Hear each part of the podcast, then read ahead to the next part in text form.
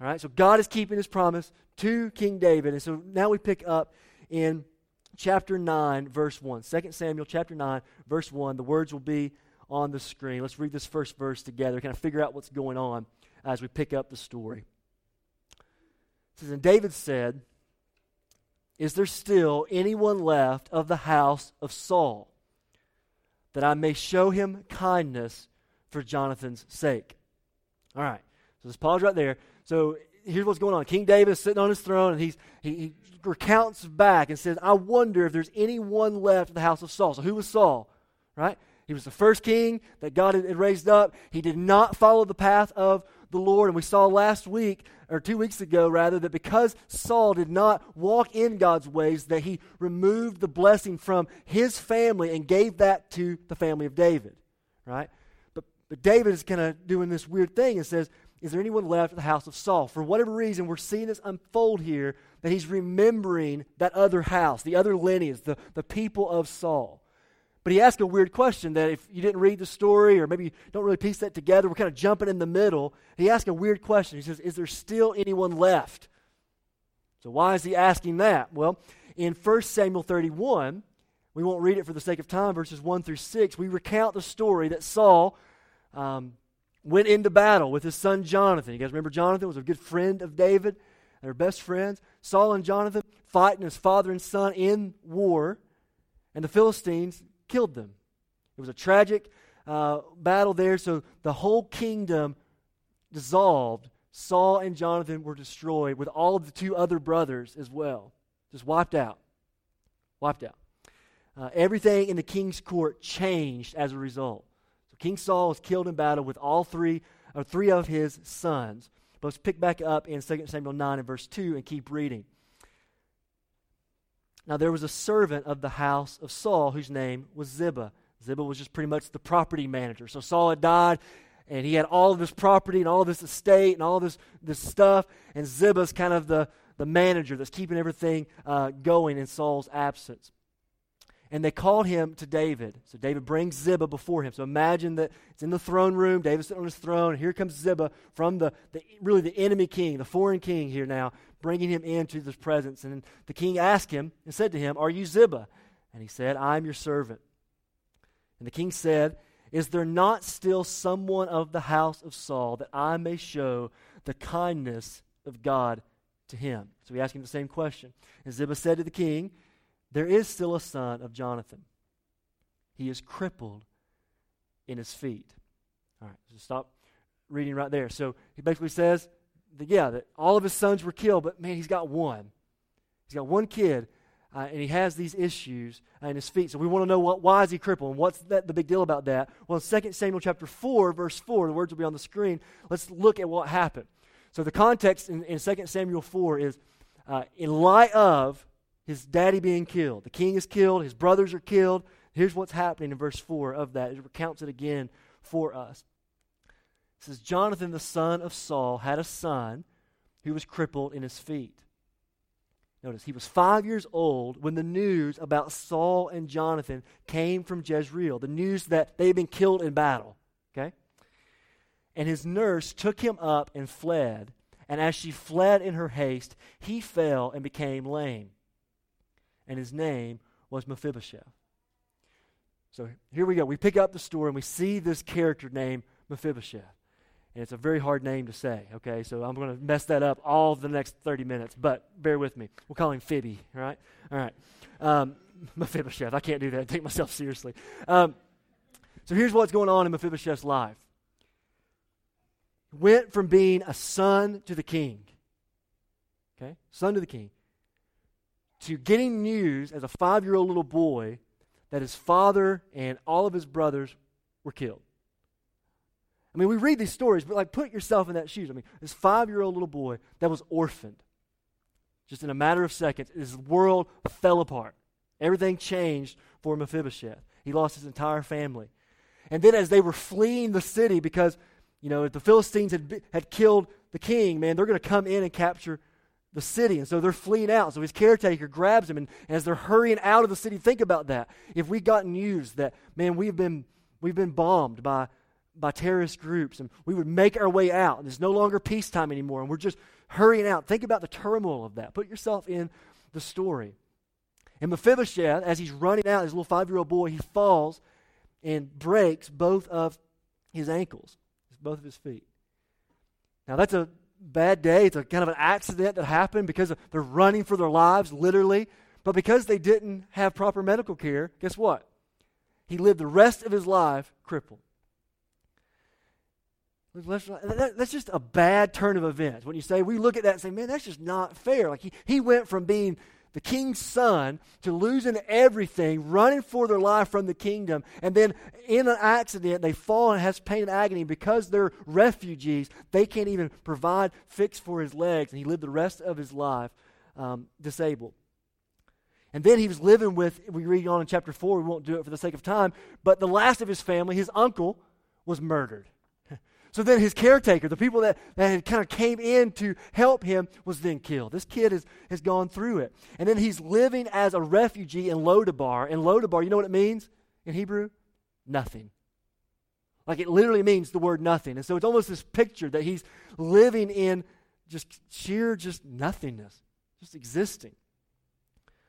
And, and get this, here's probably the, the most hard thing to kind of grasp with this is because of his disability. Kings in that day were supposed to be seen as strong and mighty and valiant and warriors. And because of his disability, he was looked over to the throne. So he was, Saul had a son, a grandson, Jonathan. He was probably the rightful heir, but because of his disability, he was looked over. So I want you to get this picture. So that's kind of the background of this guy. We don't know how old Mephibosheth is at this story in chapter 9, but then King David who has really taken your father's place and he's on the throne, calls you in before the king.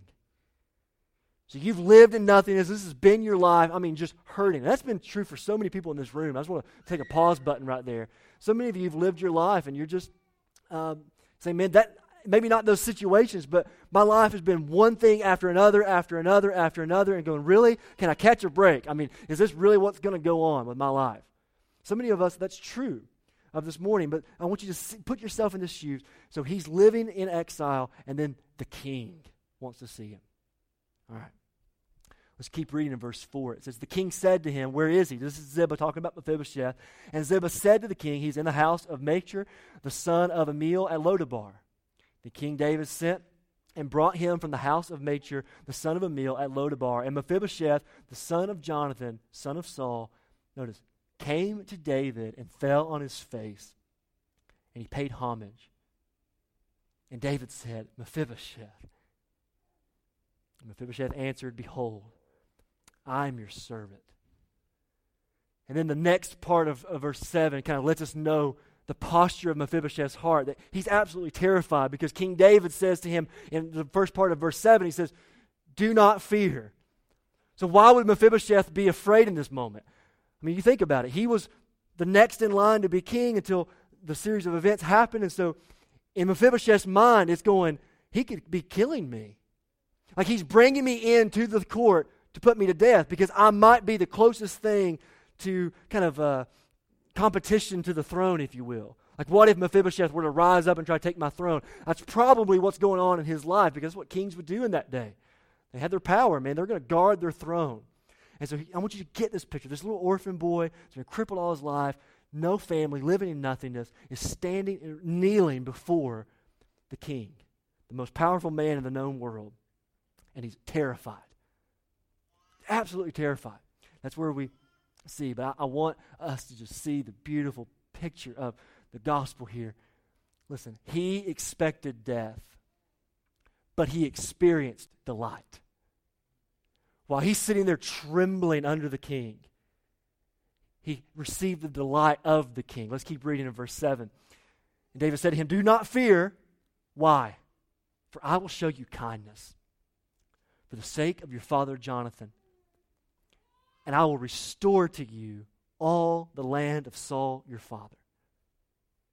And you shall eat at my table always. And he paid homage and said, Notice his response. I love it. He knew what he was worthy of, he knew the condition of his heart. He says, What is your servant?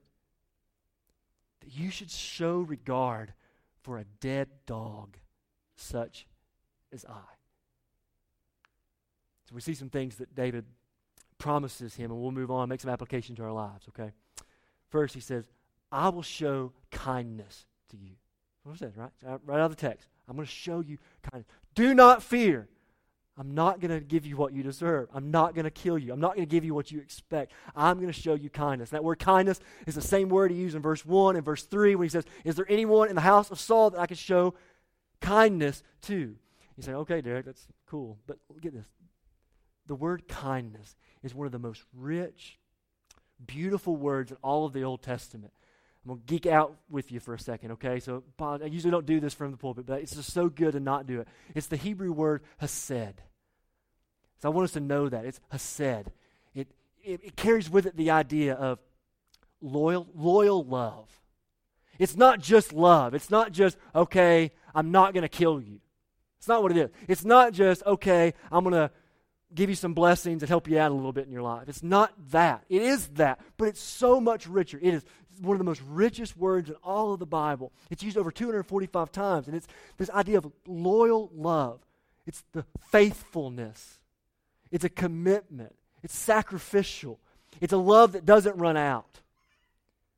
And you think about that. He's everybody in his life has either failed him or left him or a series of events, and he's got the most powerful man in the universe looking at him and saying, I'm going to show you loyal love. I'm going to show you hesed, kindness that does not leave, that does not give up on you, that's just so lavish that it's almost too good to be true. I'm going to show you that. Mephibosheth's just stunned by this. And what I want to talk about is why. Why did he do this? And I'm going to say first that God has revealed himself throughout Scripture. And I wish we had time just to go through the Bible and show you all the times where this word hesed is used to describe God or how God uses that word to describe himself. And I want to give you just one. It's one of my most favorite passages in all of Scripture Exodus chapter 34, verse 6. The words will be on the screen. It says, The Lord passed before him. This him here is Moses. You guys remember when Moses said, Show me your glory? And he hid him in the rock and he let his hinder parts pass by and he got to see the glory of God. This is God's one of his first, listen, guys, hang with me, one of the first times God has revealed himself in Scripture. He's showing aspects of who he is. And here's what God says about himself. So listen, I don't, I don't know what you think about God. I don't know what you grew up thinking who God is, but I want you to see how God reveals himself to you right here. It's just gorgeous. Exodus 34, verse 6 says, The Lord passed before him and proclaimed, The Lord. That's Yahweh there. That's the personal name of God, the Lord. A God merciful, merciful, does not give us what we deserve. Can we praise him for that this morning? And he's gracious. He's gracious, meaning he gives us things that we could never deserve. That's who God is for you today. For me, He's slow to anger. How many of you ever felt like God's just mad? He's just waiting to just get you.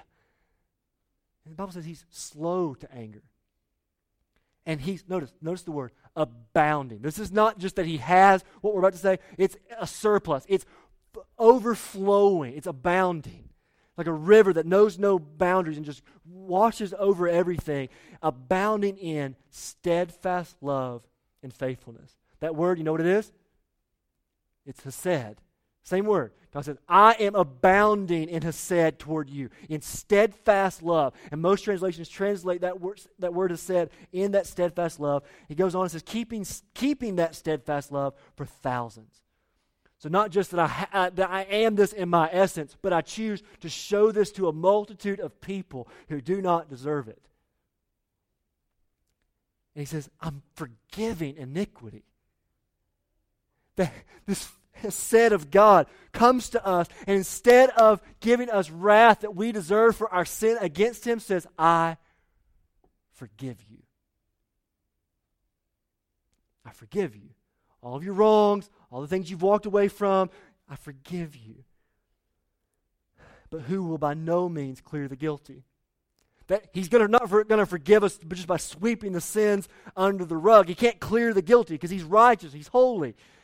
But this is just who God is. He, so David knew that about God. God revealed himself that way. And so many Psalms that King David has penned uses that word, hesed, the steadfast love, the steadfast love of the Lord. The Lord is faithful. So listen, David had, had seen God to be faithful. He had experienced the Hesed of God. Because in 2 Samuel 7, we talked about this two weeks ago, back to the Davidic covenant. I want to read this to you again. I want to see how you see how all the scripture ties together. So of the offspring of David, notice what it says in 2 Samuel chapter 7, verse 14. The words will be on the screen. Says, I will be to him of the offspring of David a father, and he shall be to me a son. When he commits iniquity, I will discipline him with the rod of men with the stripes of the sons of men. Notice verse 15. But my steadfast love, my Hesed, will not depart from him. As I took it from Saul, which I, whom I put away from before you. So I want us to I want us to get. I'm taking a lot of time with this, but I want us to understand because we're not going to appreciate where we're going if you don't get this. David had seen that God is a God of loyal love he just is. He is a God of love toward you and me. He'd experienced that. But then, specifically in the promise, he had experienced that love. He says, that loyal God, that loving God, looked at David and said, I promise to see you. My steadfast love will not depart from you, and it will not depart from your descendants forever. What a promise! What a promise. But remember our context.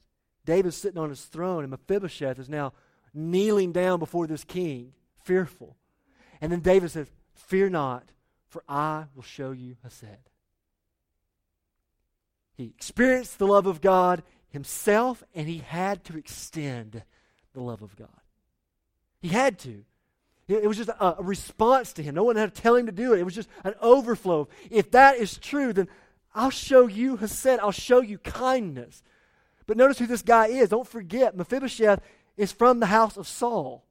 And the, the promise we just read in chapter 7 said, I'm not going to give it to Saul anymore. Do you guys remember that? I'm taking the steadfast love from Saul's house because of their disobedience, and I'm giving it to you. And now David is going, I'm going to willfully go back to the house of Saul. And I'm going to pull this guy in to, show kindness to him, to show love to him. This is not something David has to do. And a matter of fact, some of his entourage or whatever, the, the, the people of that day may have looked at that and said, What are you doing? Do you know the threat that he could be? Do you know what's going on here? Why are you doing this? But he had experienced the loving faithfulness of God, and he had to extend the loving faithfulness of God. He goes on, well, these two next two will be a lot quicker than that. He says, I will restore you. So basically, all of the, the inheritance, of your, of your, great, of your grandfather, Saul, I'm going to give to you. I'm restoring to you the land. So he was living as a refugee. Remember that? He wasn't living in his, in his grandfather's house. He said, I'm going to restore to you all the things that you've lost. And then he goes on and says, I will receive you. I want to read this over us again. Verse 7b says, And you shall eat at my table always. So Mephibosheth ate at David's table like one of the king's sons. This orphan had no place, is now sitting at the table of the king as his son. Skip down to verse 12. It says, And Mephibosheth had a young son whose name was Micah, and all who lived in Ziba's house became Mephibosheth's servants. Look at that turn of event. So Mephibosheth lived in Jerusalem, notice, for he ate always at the king's table. Now he was lame in both of his, of his feet. So, this picture of this man, no doubt, probably being carried in to the presence of the king, was expecting death. And he experienced the delight of the king. I'm going to show you kindness. I'm going to restore to you the things that you don't even really deserve. And I'm going to let you come into, my house and sit at my table with my boys. You're going to be like a son to me. And get this, it still says that he was lame in both of his feet, but I think the reason that it's repeated is that was still true of him. But notice when he was sitting at the king's table, his brokenness couldn't be seen. He was just like everybody else. He was adopted into the family of the king. What a beautiful picture. Carried to the place that he doesn't belong, to be included in a family that's not his own. That's what's happening to this guy. So when at the table, his brokenness that once kept him out. Get this. The thing that kept him out of the kingdom because he, was, he wasn't good enough is now covered when he's sitting at the table of the king who showed him kindness. Do you see it? You guys know where I'm going with this, don't you? Like it's, it's there. It's Jesus right here. Guys, get this. We are Mephibosheth. That's us. That's us. That, that, this is a story. It's, it's a picture. This is a guy that really happened. This is not some just illustration that's kind of cool. This actually happened, but God's preserved this for us to show us something about who we are and about who He is. And He says, We were broken. We were empty. We were outcast. And listen, we were enemies of the king. It's who you were, it's who I were, was. And listen, if you're here apart from the king, apart from Christ, that's who you are today. And I say that with every ounce of love for you that I possibly can. If you do not know Jesus, then you're still here, still outside of the king's table. But get this our brokenness is much deeper than a physical abnormality. It's a brokenness of everything of who we are. You know why? Because we rebelled against the king. You know that. We talk about this all the time, but our brokenness is much more than just some I can't walk kind of thing. It's a very much to the point of everything inside of us so that we are completely incapable to go to the king on our own. Completely. Every ounce of righteousness that you, we think that we have, the Bible says it's filthy rags. We have nothing to offer. We come empty handed. The Only thing that we bring to salvation, to the table, is our sin. That's it. We're completely broken. Listen, we had no rightful access to the king's inheritance. Because of our rebellion, we were cast out to live in nothingness for the rest of our life. There's no access to inheritance. There's no reason we should ever have that. Then, then you are summoned by the king to come into his presence. Come into his presence. And, and I want you to see it. I, hope that we don't, you put yourself as a guilty sinner in the presence of the King Jesus, of the Lord Almighty. And, and I hope our response would be fear, because that's the right response. In our sin, he should punish us. In our brokenness, he should never look toward us at all. We should be fearful. But I want you to see. Then the king, listen, just as David says, Fear not, for I will show you kindness for the sake of Saul, or for the sake of Jonathan. He just said that. The king speaks over us. Listen, so beautiful. Fear not. Do not fear. You know why? Because I will show you kindness for the sake of Jesus. I'm going to show you hesed. I'm going to show you faithful love I'm going to bring you in. So, just really quickly, when we experienced death, when we expected death, rather, we experienced his delight. I want to read this passage over. I love it. We read it here all the time. But Romans chapter 5, verse 6 says, For while we were still weak, broken, no thing to offer God, at the right time, Christ died for those who were kind of good. Is that what it says? For those, for the ungodly. For one will scarcely die for a righteous person.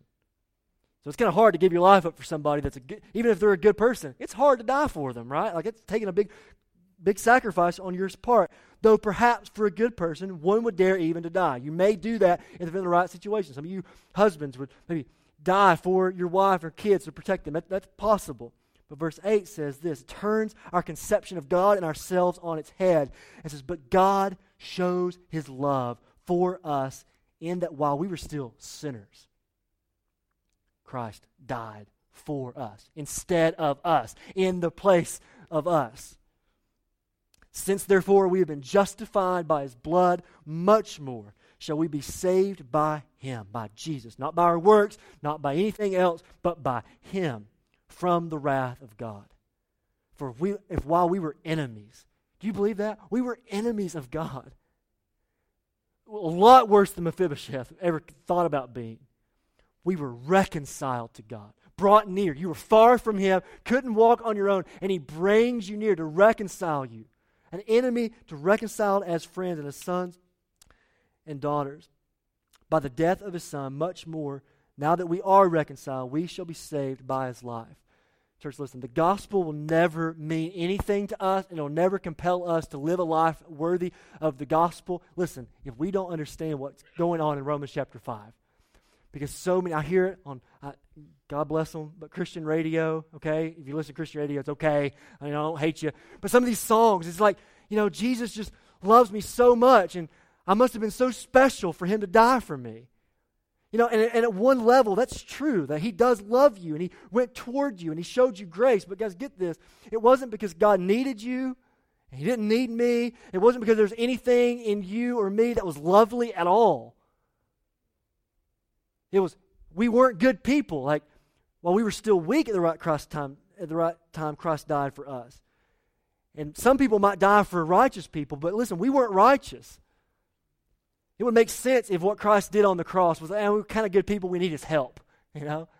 But that's not the gospel. The gospel is, listen, you deserve his wrath, and we have nothing, there's nothing in us to cause God to love us, but yet he still does. and he still died. He took your place. It's almost too good to be true. It's scandalous. It's hesed. It's loyal love beyond our wildest imagination. That's why we sing this song. It's like, oh, what an amazing love I see. And it's a, it's a mystery that your grace would come from me. Have you ever gotten to that place where you saw yourself not just kind of a good person that you need God and God's kind of a, a commodity to your life, but no, no, no. You had nothing and you deserve His wrath, but He gives you everything. And He says, Do not fear because I'll show you kindness, love, not for your sake, but for the sake of my Son. It's beautiful. It's beautiful. So the gospel, listen, is not a display of our worthiness. Don't look at the cross and like, man, look how awesome I am. Look at the cross is a display of his worthiness. It's that this glorious God would choose to humble himself, take, become our sin, so that we could have his righteousness. It's almost too good to be true. And in that way, it does lift us up, doesn't it? It's kind of weird to say, you're nothing, but it makes us feel like that, that's what our soul's designed for. Like we're not the point, but yet he's showed us his affection. It's just amazing. And listen, the gospel is more. If you, I don't know if you're, if you're hearing this for the, really for the first time, but listen, it's more than just God looking at you and saying, Your sins are forgiven. Because that's really good news, right? I mean, for this God to do that, but he, he goes beyond that. And he says, Not just that your sins are forgiven, but just as we saw illustrated in Mephibosheth, I'm going to restore you to an inheritance Everything that I have is yours. And then guess what? You get to you get to come in and eat at my table. You get to be my boy. You know, you get to sit around my son. There's no difference. And when you're at the table, I don't see your, your abnormality. I don't see your weakness. I don't see the thing that's defined you your whole life. I don't see that anymore because I see you through the lens of a Hesed, through the lens of love, not what you deserve and you're my son and you're my daughter. That's why Paul could write to the church at Galatia and then by proxy for us at the church at Johnson City today and say, But when the fullness of time had come, God sent forth his son, born of a woman, born under the law. You see that? That Christ has humbled himself to become like us so that he could save us. To redeem those who were under the law, to buy you back so that, why? So that you could just try to exist through life, so that you could just get to heaven one day when you die, just so you can say, oh, my past sins are forgiven. That's not what it says. It says, we, he did that for us so that we might receive adoption. You see it? Adoption as sons. And because you are sons, God has sent the Spirit of His Son into our hearts crying, Abba, Father, Daddy, relationship with this God. So, listen, somebody needs to hear this today. And if you don't hear anything else I say, listen to the word of God over you. Verse 7 says, So you are no longer a slave. It's not who you are anymore. You're not Mephibosheth down there kneeling for your life. Like, that's not you anymore. Not because you somehow became religious and started trying hard, or not because you started not doing some bad things. No, no, no. You are no longer a slave, but you are a son. And if a son, then you are an heir through God. The inheritance is given to you. He's restored to you everything that your sin has cost you, and He's brought you into His family. That's what He's done as a gift to us. And so He says, You will eat at my table always. All right. In closing, which means nothing. Okay. if that's true, church, listen, you and I have experienced the Hesed of God, the love of God, the steadfast. You've experienced it. And if you're here today you say, No, not me. Because to be honest with you, I don't have time for this, but I'm going to do it anyway because it's such a powerful moment. I was at a pastor's conference uh, this weekend, um, and this guy comes up to me during one of our breaks and just an older gentleman and just says, Man, can I just be honest with you? And I know you don't know me and I don't know you, but I just sense I need to do this. He just broke down on me. This guy's a pastor, okay? Um, and said, I just don't really believe that God loves me. Like, like I, I, I know it to be true, and like I would believe that God loves you, but I just don't know if He loves me. I've struggled so much with past sin. He just verbally vomited all over me. I'm like, okay, I'm a mess too. Okay, let's do this. And we just had a cry fest out in front of this church, and, and he just said, he said, man, I, have just struggled with this, I struggle with this, and I just, I just have doubt, and I, I struggle with, have I lost my salvation? And he just, he just, just oh, just so broken. At a pastor's conference, we're having this moment while dude's preaching in there, you know? And I said, man, it, it is. It's almost too good to be true, isn't it?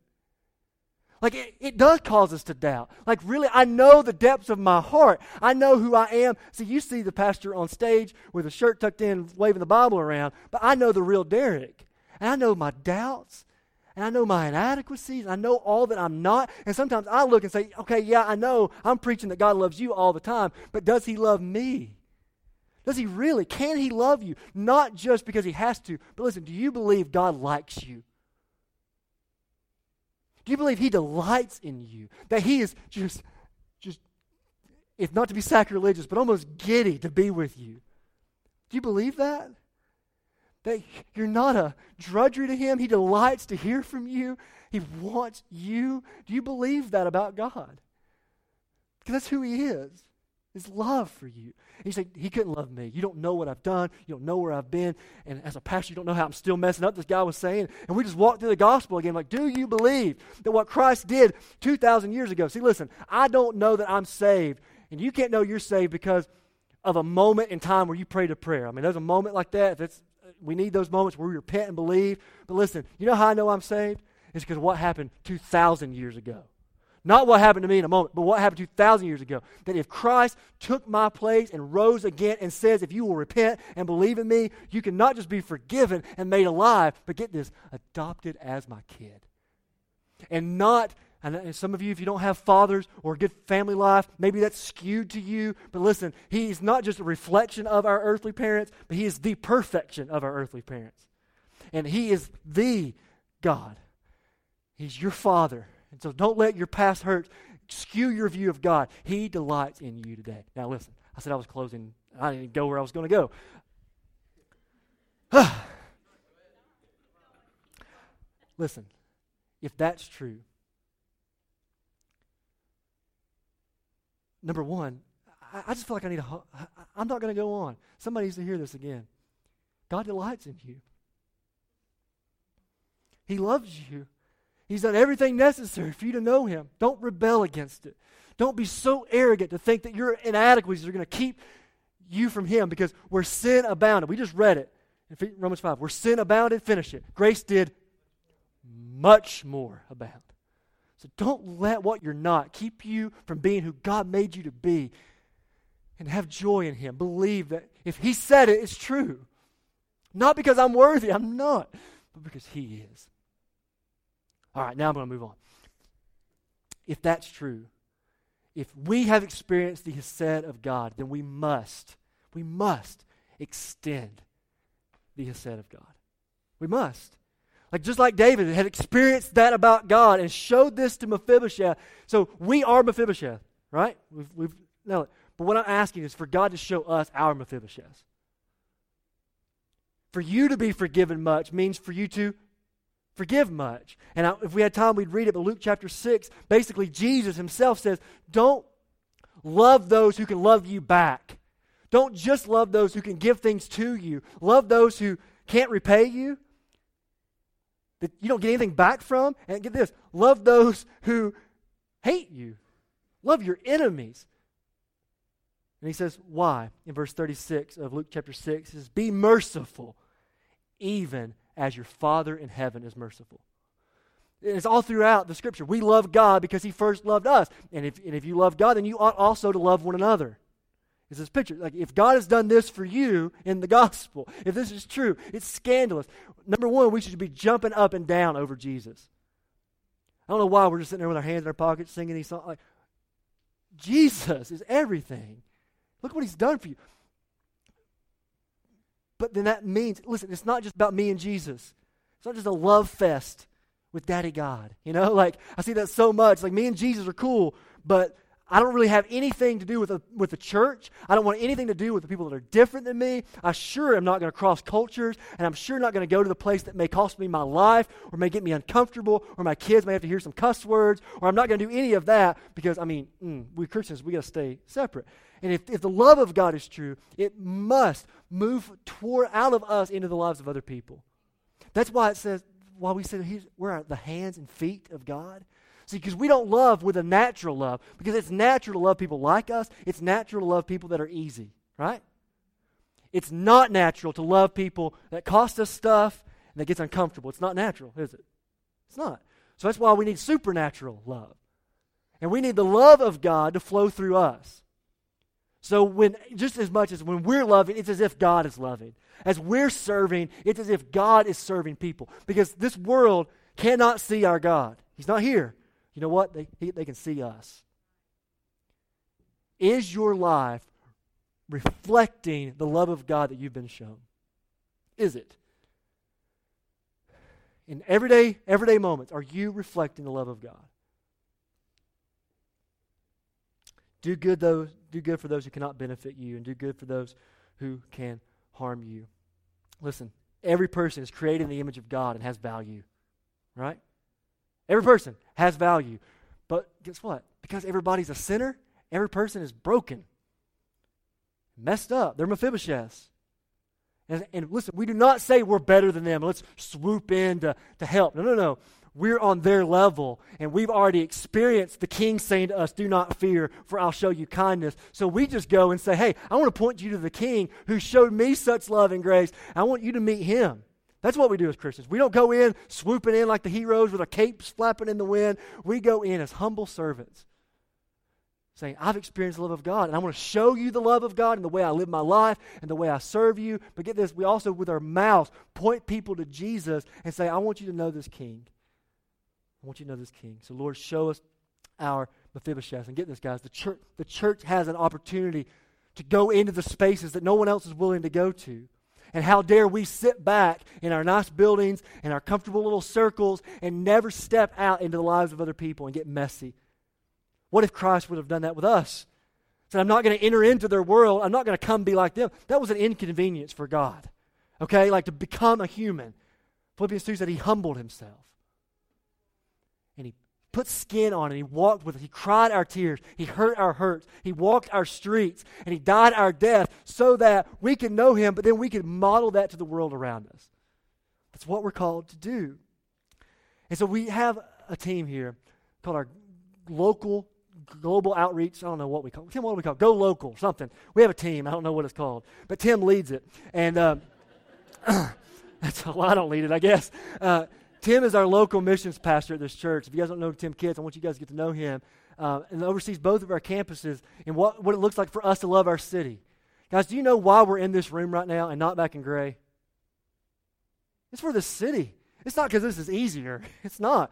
We're here to love our city. If you're here from this city, we, we're for you. And we, we want to cross boundaries and go to where we're not naturally going. Because it was not, Christ went out of his way for us. So we go where we're not going. I don't know if you know all that we do here at this church locally, but it's a lot. God's blessed us. We don't do that to, for our glory and for our name, but it's for His glory. And I want you to get informed about what we do. Go talk to Tim after uh, the service. There's so many things that we're about because we want to show compassion. We want to show mercy. We want to serve our city well. But I want to show three things uh, here on Mother's Day, real quick, run through. Uh, number one's adoption. Uh, we have a heart to come alongside uh, families in crisis. So, this is one of three main focus areas for us as a church. Uh, so, we're not saying that if you don't do this, you don't love Jesus, but for us as a faith family, we feel compelled by God to join in with the orphan and the single moms and the families in crisis. And so, what that looks like for us, number one, is foster care. There's so many families in our church that are going through foster care right now. I don't know if you know this. Right now, 200 children in Washington County are in, up in foster care system right now. 200. There will be a training on June 1st at the Gray campus to where if you're interested in that, you can take the necessary training to be a foster parent and at our church and go through the classes here up next month. Foster care. But then there's adoption.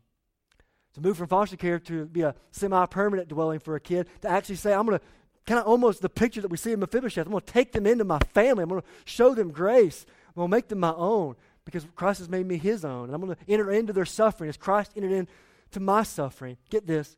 In the world today, there's 150 million orphans. 150 million. Put that in perspective. You know what the population of Russia is today? 141 million. Orphans all around the world, no parents. That we could enter into their suffering, both internationally and here domestically, right here in our city. There's kids waiting for this. Every day, 5,760 children become orphans. I mean, that's just staggering. What if we, as the church, that's not the only way, but that could be a way that we enter in. Maybe that's some of you. It's not all of you, but maybe it's some of you. You say, well, Derick, I couldn't be a foster parent, and I, I, sure couldn't adopt. We're just not in the stage of life that way. Is there anything else for me to enter in and walk alongside families in crisis? And so we want to introduce to you a new partnership we have with Bethany Christian Services. They've been a partner for us for a couple years now, uh, but they have this organization called Safe Families for Children. It's kind of a, a, an introductory point to foster care and adoption. So I want you to turn your attention to the screen um, and listen to this as the band comes on up.